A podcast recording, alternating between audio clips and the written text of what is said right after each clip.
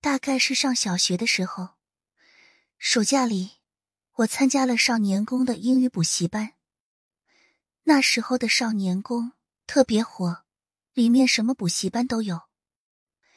第一天去的时候，因为没有认识的小伙伴，所以我一下课就一个人跑到院子里的旋转滑梯那里去玩。在那里，我遇到了一个同龄女生，她也是新来的，没有朋友，于是我们就结伴玩耍。我俩聊得很投机。他告诉我，他是奥数班的，叫小 A，他的家就在少年宫前面，放学了可以去他家玩。就这样，我和他连续一起玩了三四天，已经很熟络了。那天下午，他带我去了他家。他的家确实是在少年宫前面的一个巷子里。巷子里都是些老的居民房，住的人还蛮多，蛮热闹的。我清楚的记得，他家是两扇红色的大木门。那天，他妈妈也在家。我只玩了一会儿，天色就暗了。我和他告别。回家吃饭。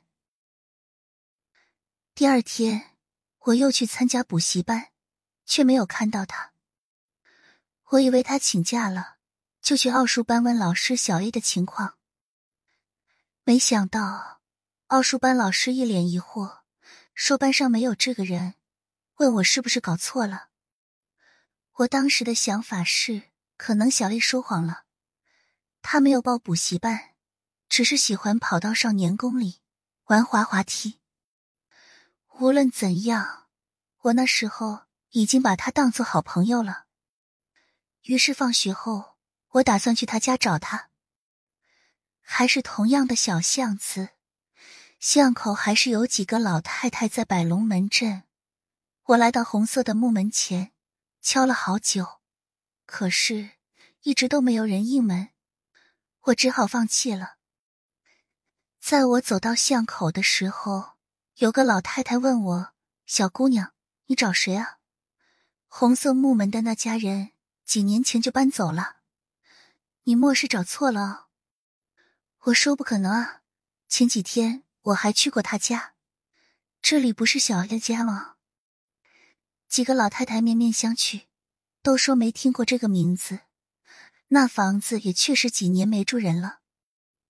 当时是大夏天，我却吓得冒冷汗。我谢过老太太们，一口气跑回了家。那以后，我就再也没见到过小 A 了。我也去其他班问过，谁都没见过这个学生。那个巷子，我也再不敢踏入。